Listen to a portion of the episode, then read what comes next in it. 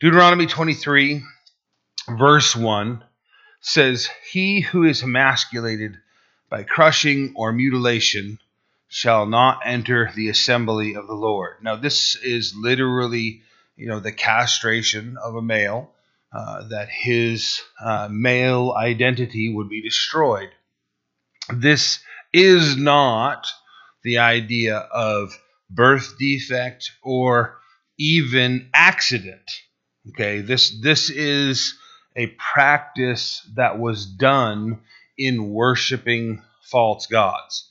Okay, so so if you're thinking like, well, what if somebody repented? The Lord is putting uh, his mandate on the idea of, look, if you've gone so far into worshiping in pagan idolatry that you would remove your gender this way as an act of uh, you know your your false worship then being welcomed into the uh, temple to worship the Lord is not going to be allowed.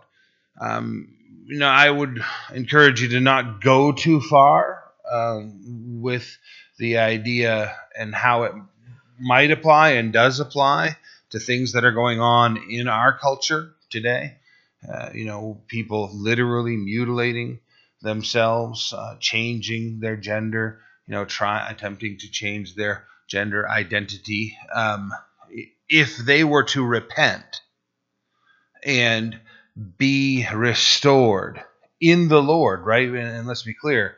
Um, I don't know how much study you want to do on the damage that is done to the human body by these practices. It is nightmarish uh, what happens to a man who goes through hormonal therapy and surgeries. It is it is unbelievable what happens to their body, not not just on the level of the removal of their organs. Uh, their body, by God's design, is designed to be male down to the molecular level. You start adding female hormones into the program, and bad things happen on every level. It is really Frankenstein level doctoring. So, you know, if you know someone repents, and and we've seen this, individuals who you know, were coerced in their youth into you know attempting to make these types of changes, who later in their adult life went through long, arduous process of coming to the realization of what other people had done to them and repenting and allowing the Lord to work in their life, and now are children of God. The Lord welcomes them into our family, right? What's being said here is for the nation of Israel to recognize the severity of such practices. they're not welcome into the tabernacle is the concept of if you've gone that far, then there's something deeply warped and scarred in your heart.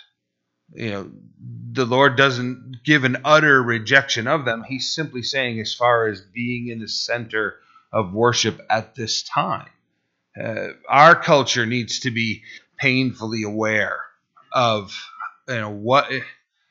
Reading articles just this past month about the fact that as far as gender identity goes, with no, you know, you hear all of this uh, about them forbidding the therapy that would correct their mindset, you know, to restore them to embracing their, you know, birth identity, you know, not allowing that to happen. The people who have not gone through that therapy, that they've tracked um, they they have noticed that the desire for gender change this is remarkable. Uh, if it just takes a natural course okay uh, of a young person begins to have this thought process it's going to reach a peak of thought process and then it's going to subside. The entire span of that on average less than six months. Think about that uh, the way that our culture right now is destroying people's bodies for the rest of their life. over a psychological condition that's going to last less than six months, generally speaking. You know what the number one cause for the desire? This is this is the psychological school of thinking's examination of this. The number one cause right now for the desire to change identity is. You know what that is? Anybody want to take a guess in the room?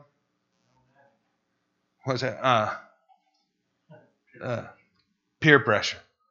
uh, yeah, like Facebook and Twitter. That without question, it, it is social media. Social media is the number one cause. Okay. And it's a huge percentage. It's like 86% of the people. So, so you're talking about kids, right? Think about how much children influence one another. Okay. You've heard the stuff about Facebook and its influence, the way that politics are affected, all these different things. Consider that a child suddenly is watching other people raise questions and make decisions about these things. They become intrigued by it. Now, every single communication that they're receiving from Facebook, the algorithm determines now the only thing that they will see are things that are directly and indirectly associated with sexual identity change. Right? what they need to be being presented with is normalcy, right? They need to be being encouraged to follow after their birth identity. And suddenly, you know, a massive amount of the influence in their life is only pointing them towards sexual identity change. Now, now remember, right? The entirety of that course from beginning of thought to peak to deterioration is going to be somewhere around six months.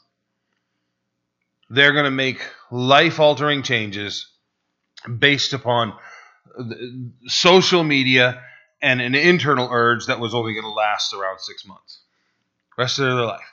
You know, as we sit here right now, think about this, and you're kind of horrified by that.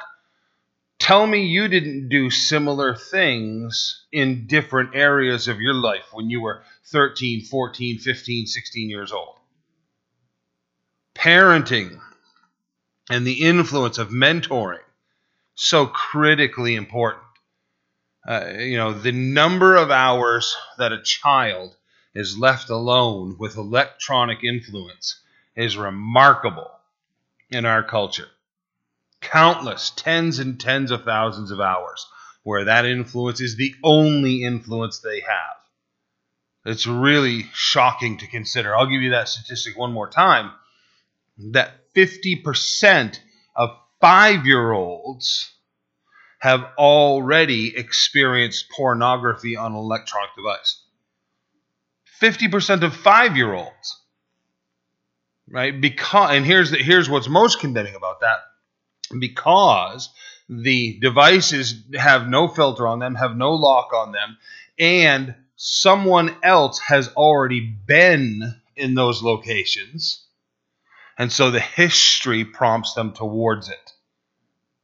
Our, our culture, you guys, is seriously messed up in regard to this. So when you're looking at the Lord here saying anyone who has had their sexual identity altered as an act of pagan worship is not allowed in the presence of the Lord in the tabernacle. Yeah, it's an Old Testament thing, right?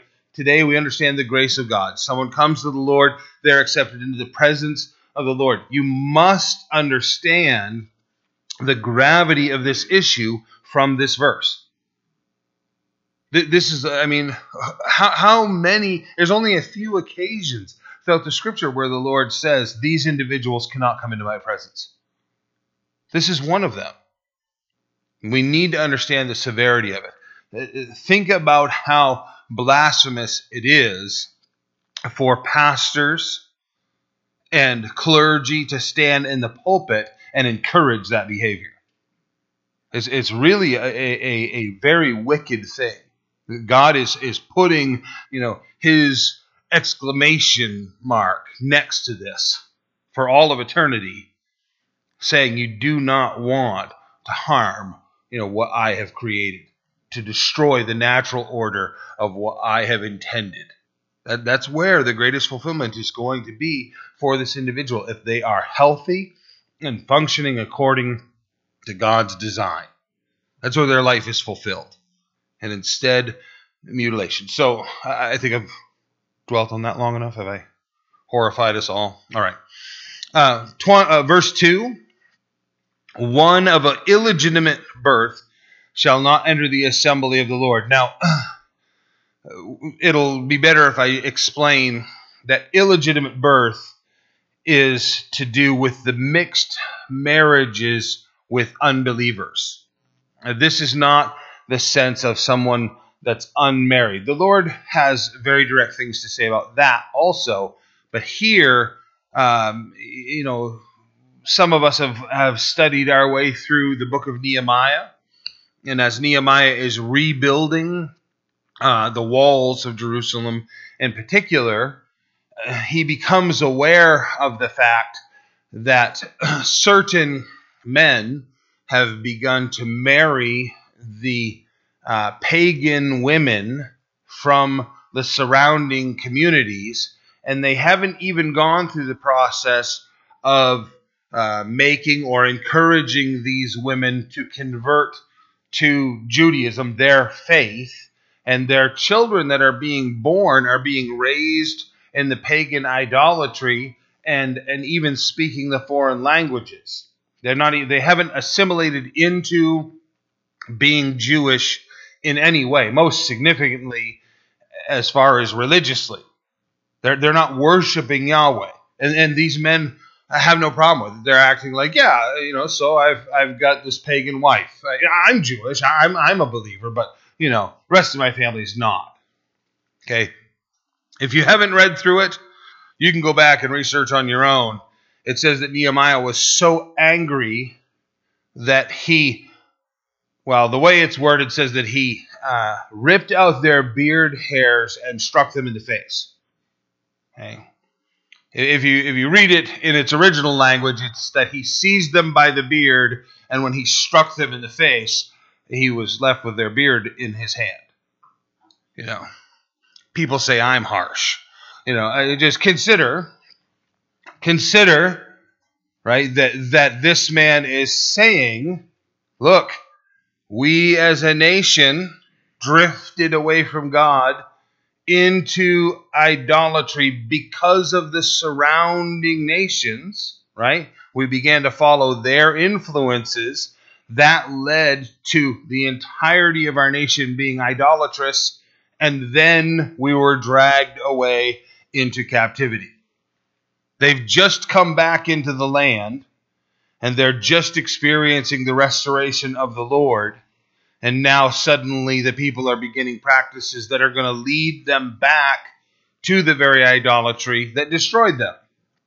So when we're reading here, one of illegitimate birth shall not enter the assembly of the Lord, even to the tenth generation. None of his descendants shall enter the assembly of the Lord. This is literally talking about the idolatry of the surrounding nations in the mixed marriages of believers with unbelievers and the problems that it generates. The early church, struggling with doctrinal issues, came together in Acts chapter 15 to debate how much of the law they were going to require of the Gentiles. We've talked about it many, many times. Acts chapter 15, particularly verse 20, the conclusion was that they would write to the Gentiles to abstain from things polluted by idols and from sexual immorality. All the way into the New Testament, right? The significance of spirituality is just that stay away from sexual immorality and stay away from idolatry. Uh, one more time, right? This the sexual immorality permeates the church, and even idolatry. Uh, we've, we've talked about the fact that uh, the modern church today is obsessed with materialism and money. It's it's an idolatry that the Lord has condemned. We want to be very very careful about intermingling with the world and worldliness. Verse 3 An Ammonite or Moabite shall not enter the assembly of the Lord, even to the tenth generation. None of his descendants shall enter the assembly of the Lord forever, because they did not meet you with bread and water on the road when you came out of Egypt, because they hired against you Balaam, the son of Beor, from Pethor of Mesopotamia to curse you. Nevertheless, the Lord your God would not listen to Balaam, but the Lord your God turned the curse into a blessing for you. Because the Lord your God loves you, you shall not seek their peace nor their prosperity all your days forever. Their prosperity, rather. So, Ammonite, Moabite, descendants of Lot, unfortunately, we have to describe the fact that it was by incest. Okay? So the two daughters of Lot, eh, you know, really you got to put the whole thing into focus. It begins with the fact that Lot was the nephew of Abraham. And Lot was not following after the spiritual maturity and the spiritual concentration of Abraham. He was much more worldly. When the conflict between Lot and all of his workers and Abraham and all of his workers had grown so severe that they knew they needed to separate from one another. Abraham asked Lot, What direction do you want to go? And he said, I'm paraphrasing all of this, I want to move towards Sodom and Gomorrah. It's very lush pasture land, and you know, it's closer to the city, was sort of the, the mindset. Um, we don't know how long he carried on as a herdsman, right? He, he was raising sheep and apparently cattle and wanted to pasture land. What we hear is, I want to move towards Sodom and Gomorrah for my flocks. The very next thing we hear is that he's a leader in the city. Seemingly done with farming, he's taken up city life. Most of us are aware of how incredibly corrupt and sinful Sodom and Gomorrah was, to the point that God destroyed the city. Uh, when they went in to destroy them, uh, the Lord gives opportunity to Lot that he and his family would be saved. His uh, relatives, his his family, his uh, you know children and their spouses don't want to go with him. They want to stay in the wickedness of the city. Only the two daughters that are living at home leave with him, and that's forcibly, right? They they aren't very inclined to leave. The angels force them out. Lot's wife seems to be so attached to the city. I say seems to be uh, so attached to the city. We're not quite sure, other than to say she was commanded, they were all commanded to not even turn around and look at the city when they were leaving. She stops, turns around, looks at the city, and uh, it says she was turned into a pillar of salt. Um, today, we think that she was perhaps more li- more likely, we don't know for certain, buried in a pillar of salt that fell from the sky uh, you know, the the fire, the brimstone that was falling from the sky may have encased her in salt. She was turned to a pillar of salt, any way that you want to classify it. She was killed by the fact that she disobeyed God and looked back at the city. Lot and his two daughters escape. Uh, apparently, maybe due to the sorrow of the loss of everything and everyone in the city, uh, they've got wine with them and the daughters get their father very drunk, and one after the other, they have intercourse with him and are impregnated, and then Ammon and Moab are born to these two girls. Uh, I mean, it's as jaded, corrupt, weird a situation as you can ever describe. And in all of that situation, now there's great animosity between Ammon and Moab and the nation of Israel to the point where they are family, and when Israel is in need, their relatives should come to their aid, and instead they do not. Along with that, they hire Balaam. Now, Balaam is a very strange character, right? He has communication with God, but he's not an obedient worshiper of God. He's some kind of ungodly prophet who can inquire of Jehovah, Yahweh, and even hear back and get accurate answers. But again, not obedient to God. He's supposed to curse the nation of Israel. He's hired to do that. And because he accurately hears from the Lord, when he inquires of the Lord and says, What is your prophecy over the people? Again, I'm just paraphrasing endlessly. He's basically saying blessings upon Israel. That's all the Lord has to say to the nation of Israel. Why? Because they are obedient to him and following him at the moment. Balaam subsequently tells Balak, the king who hired him, Look, the reason I can't curse these people is because they're being obedient to the God that they worship.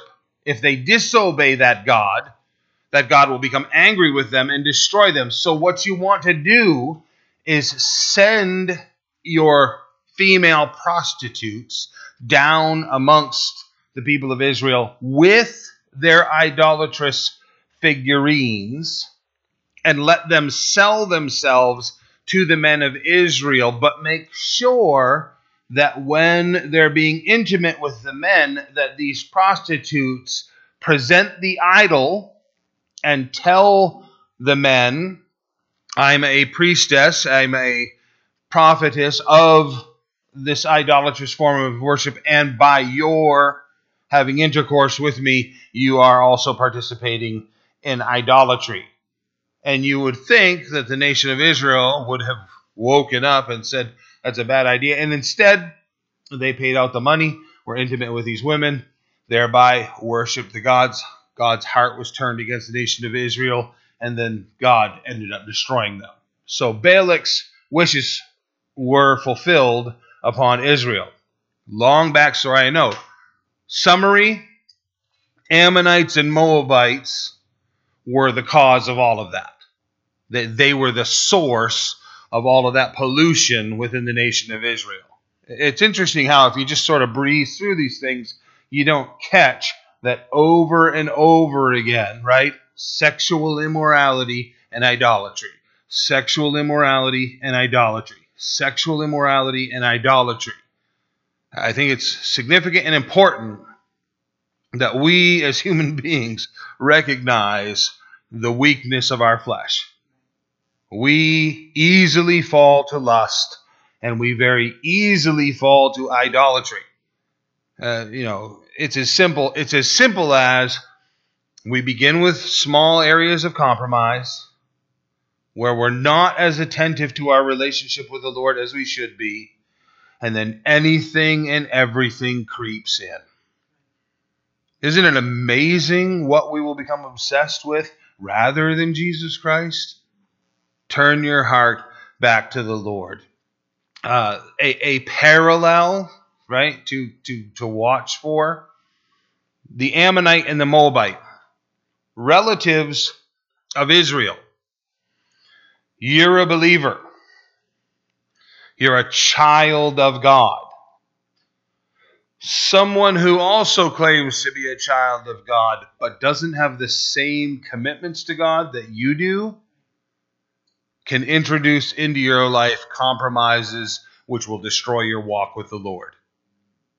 The issue of being unequally yoked is something you want to be very cautious of you want to be very cautious of your own responsibility for your own walk with the Lord. Let nothing interfere with that. Amen? Amen. So, this whole issue, you can see that in Genesis chapter 19, verses 30 through 38. Uh, verse 7 You shall not abhor an Edomite, for he is your brother.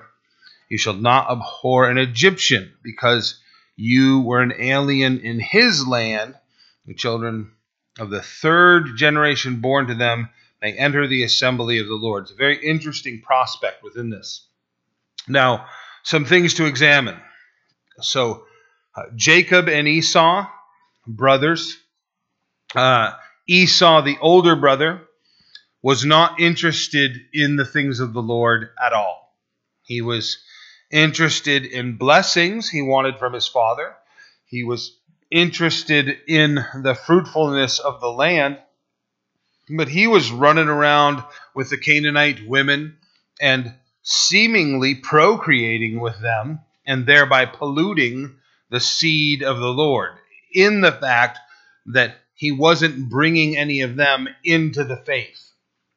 He was taking the resources of his own body and spreading it amongst the Canaanites. Jacob, on the other hand, he's a messed up character, right? When you read the manipulation and all the weirdness, but he seemingly had a heart for the things of the Lord.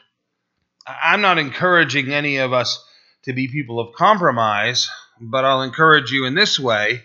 If you examine yourself and you're sort of overwhelmed with how flawed you are, know that God uses flawed people, right?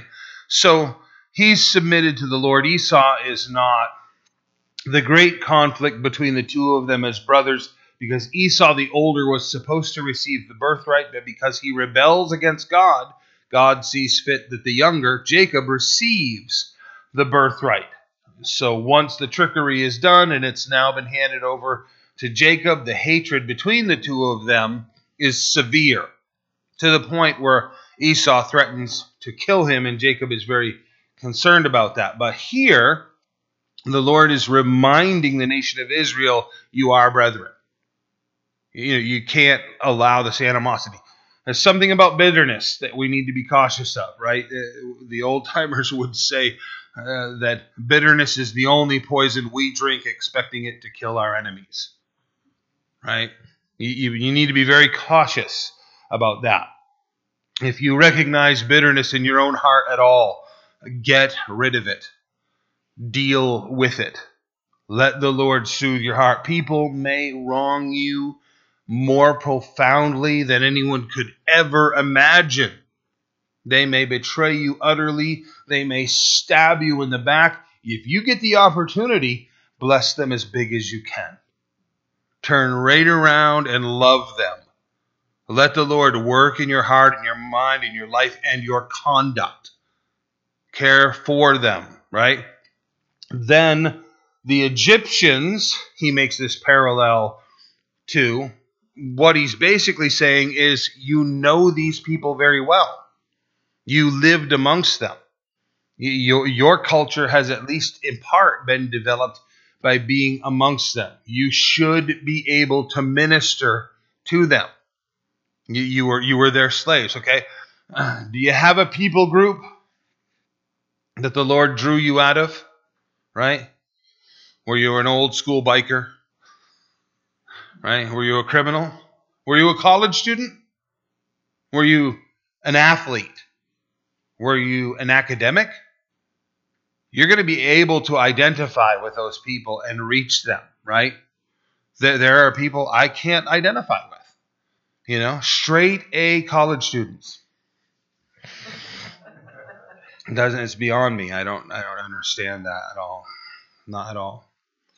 You know, when we had the school here, Lori was constantly trying to encourage me. You could be a teacher and you can do it. I'm, I finally explained to her, look, to be a good teacher, you must be a good student. I am not a good student. the present tense, am not. Therefore, I am not a good teacher. You know, I am an, a, a serious student of God's Word, so I can stand here and deliver that. Math and English, not at all. Certain skills, certain mindsets, certain history, what the Lord has brought you out of, consider, right? Don't cut it short there, right? I'm encouraging you to do that because you take a guy like Paul, who was such an incredible academic, who does God send him to? The Gentiles. You take a guy like Peter, who was a bullheaded brute of a huge man, according to history. You know, if you've not read the history, head and shoulders taller than all of the other disciples. Everybody else's head came to his shoulder. Right? When, when we read that all of them collectively were trying to pull the fish net ashore and they could not, but Peter went down and pulls the net ashore himself. And then they count up, what was it, 156 fish? Right, that isn't, you know, people literally go, well, there were 156 churches. No, okay. That was just to tell you the dude was huge. Right? A little cluster of fishermen together couldn't pull the net ashore. Big, burly, white haired Peter walks down and says, Get out of the way, and just yards the thing up on the shore. Big, burly fishermen, probably big, thick fingers, right? He's the guy that goes to the Pharisees. He's the guy that goes to the religious leaders. He's the guy that speaks to the religious elite of his day. You would think Paul, the academic, was supposed to be. Instead, he's sent to the Gentiles. So don't cut yourself short, but also don't neglect where you've come from. Right? Remember the rock from which you were hewn, you know, the mire from which you were dug. It's it's easy to communicate with people you identify with. So here the Egyptians need to be remembered and even embraced and allowed into the assembly of the Lord. Now, in 29, we get some practical discussion when the army goes out against your enemies, then keep yourself from every wicked thing. If there is any man among you who becomes unclean by some occurrence in the night, then he shall go outside the camp. He shall not come inside the camp, but it shall be when evening comes, and that he shall wash with water, and when the sun sets, he may come into the camp. Now, the first portion is literally talking about encountering anything that ceremonially would ceremonially would make them unclean. So, you know, there's a list there. If you go out to battle, dead bodies, blood, uh, you know, pagan things and practices that they might come in contact in the foreign nations and people that they would be amongst. There's a list of possibilities. And the point is basically, you're probably going to become unclean. And so you need to go through the process of being cleansed prior to coming back in the camp. There's two portions to that. The first one is simply hygienic. you need to make sure you're keeping any disease that you possibly can from being spread inside the camp. Secondly, spiritual. You don't want the spiritual influences to come back in, be brought back in. the, the things that they might experience along the way. then he even makes this explanation of what we would very carefully describe as nocturnal emissions. If a man is to experience that, then he's to remain outside the camp. He's to be cleansed and remain outside the camp until he comes back in the next day, having been cleansed. Uh, more to do with hygienics than anything else to protect against what might pollute the camp physically. So stay out until the sun is set and then be cleansed and come back in. Spiritually, a lot of application in constantly paying attention to the things that affect our heart, our mind, our soul, our behavior.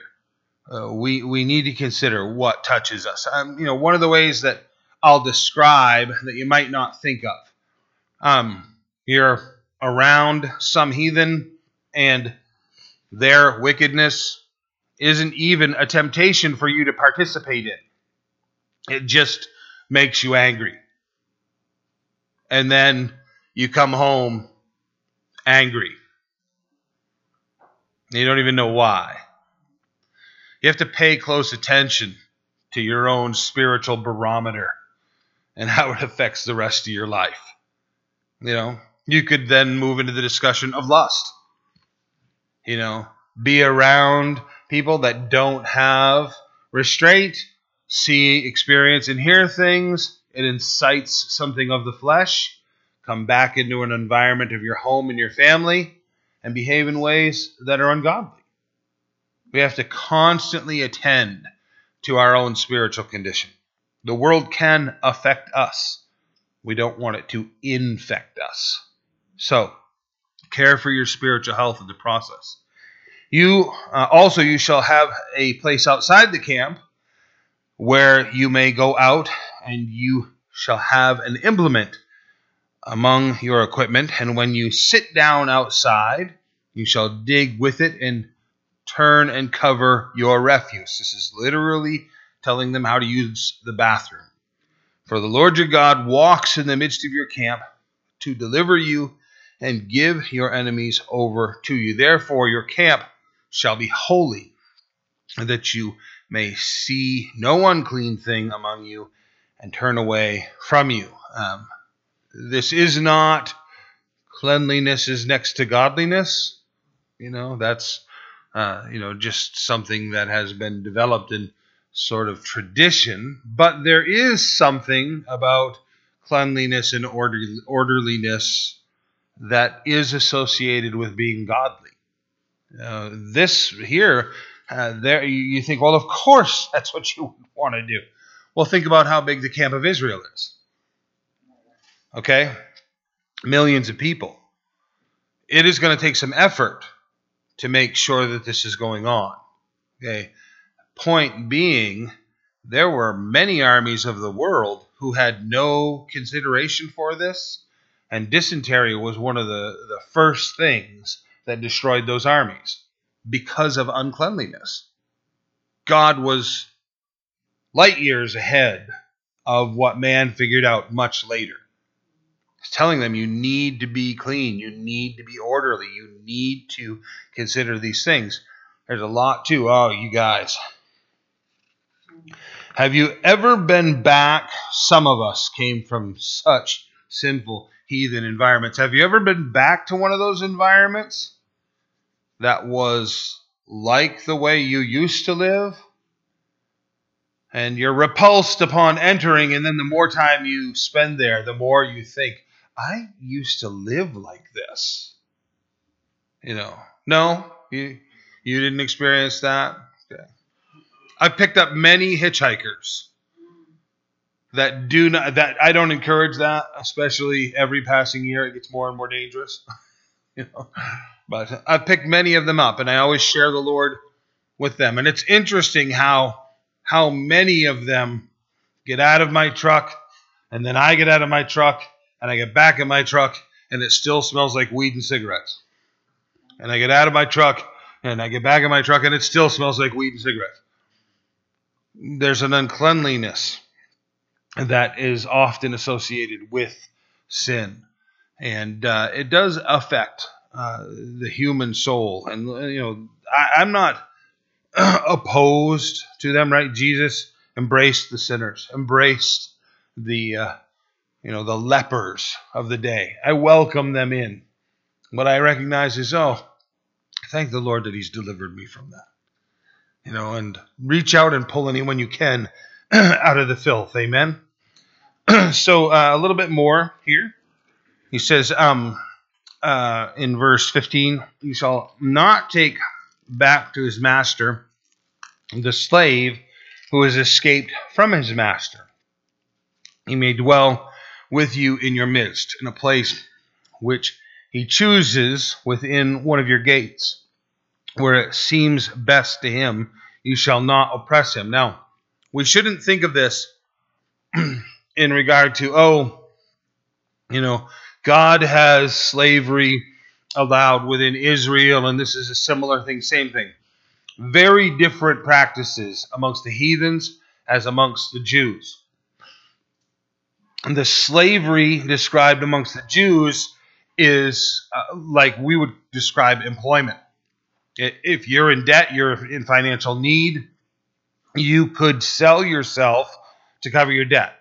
you know, just throw numbers around. You got $30,000 of debt, no ability to pay it, $0, zero employment. You go to someone and say, I'll work for you for the next 10 years.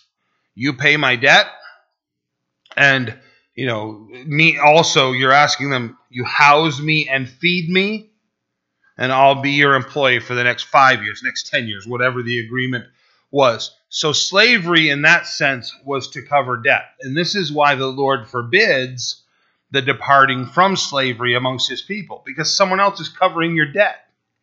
Someone else is taking care of you financially. what he's talking about in the pagan world was much like we think of slavery kidnapping, stealing people, right? Making them, there's a forcing them into being your servant. That's God God condemns that, even says anyone who participates in that should be put to death. Okay, so God has no place for that type of slavery. When we're reading about God and his endorsement of slavery, we're talking about employment. Okay? So this is why there's a difference. If someone escapes that type of kidnapping slavery and comes in to be with you, he's saying you should give them free passage. They should be welcomed into your country, almost like the idea of sanctuary. Let, let them come in and live wherever they want to. Let them live amongst you. You got to understand the graciousness of God in that circumstance. Read this, talk about this. Immediately, people want to bring up our borders here in America and start talking about how we should allow, you know, open borders. Okay, well, I got a lot to say about that, all from a godly sense of things, a, a sense of graciousness and allowance, but wisdom at the same time. Okay. we have, whether people want to admit this or not, we have an open border. You can apply for asylum.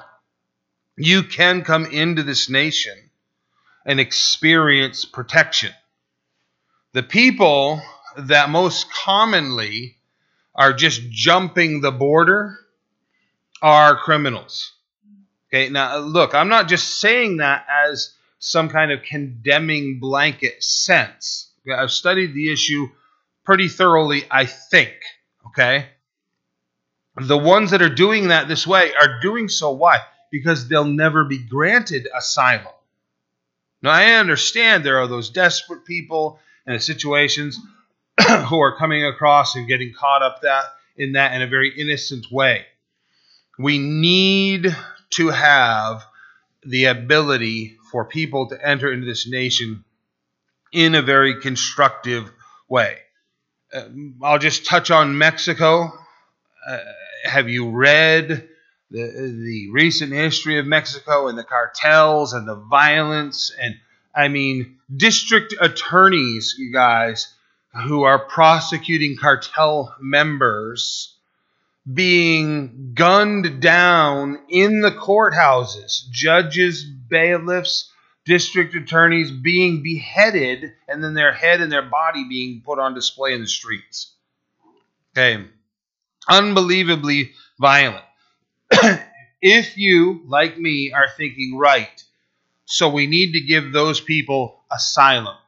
Okay, think about this for just a second. If we take the really good, highly qualified people from that country and we insert them into our country, then the cream of the crop that would bring good change to that country, we've taken out of that country and implanted into our own. We need Mexico to change. And they need Mexico to change. I want Mexico to be like America.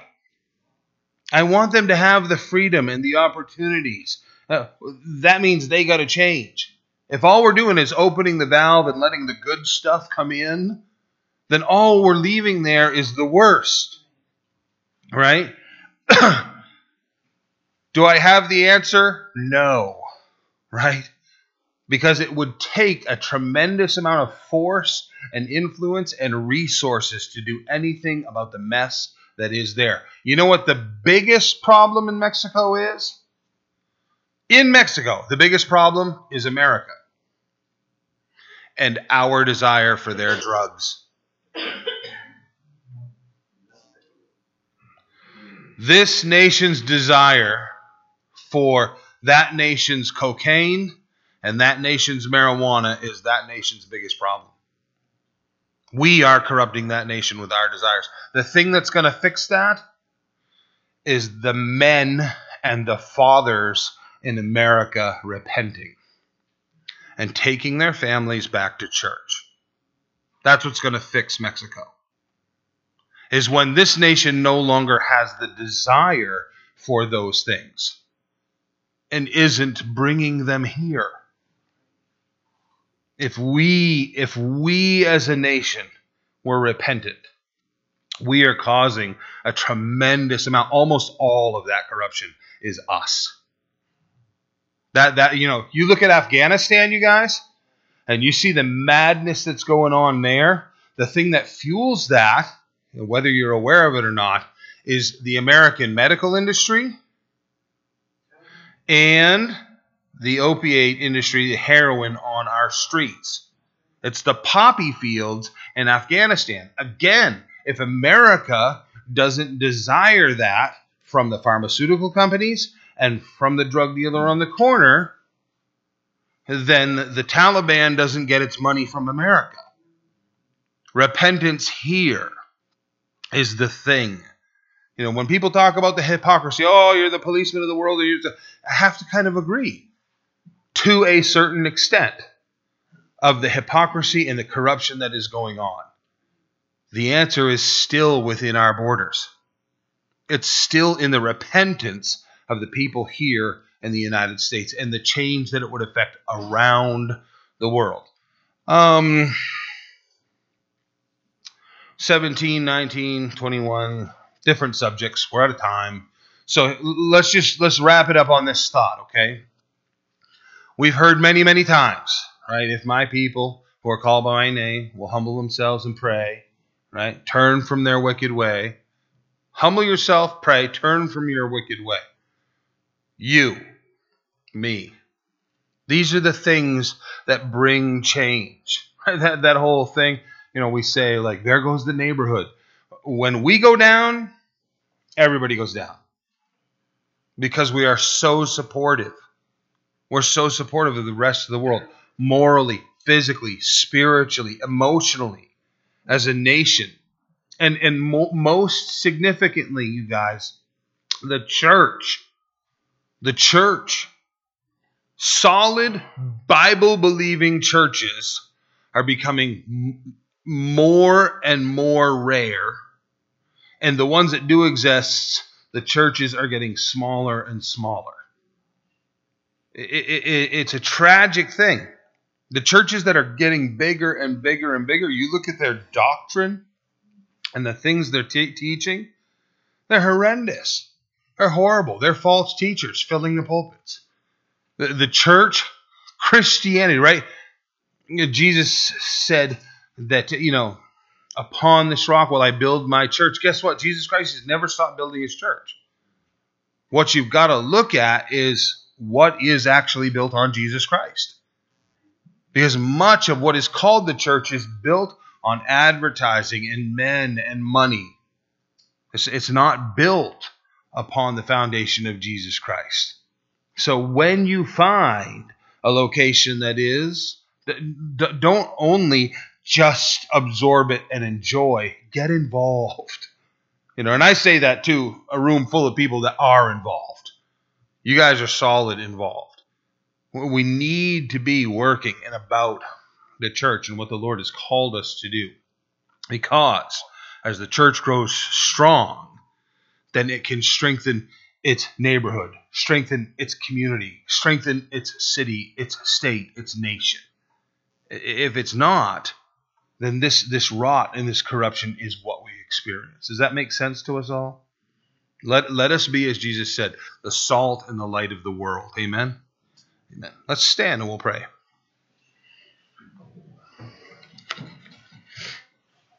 Father God, uh, I just I want to thank you again for Steve and his willingness to come last minute, short notice, and such a blessing to sing the songs we did.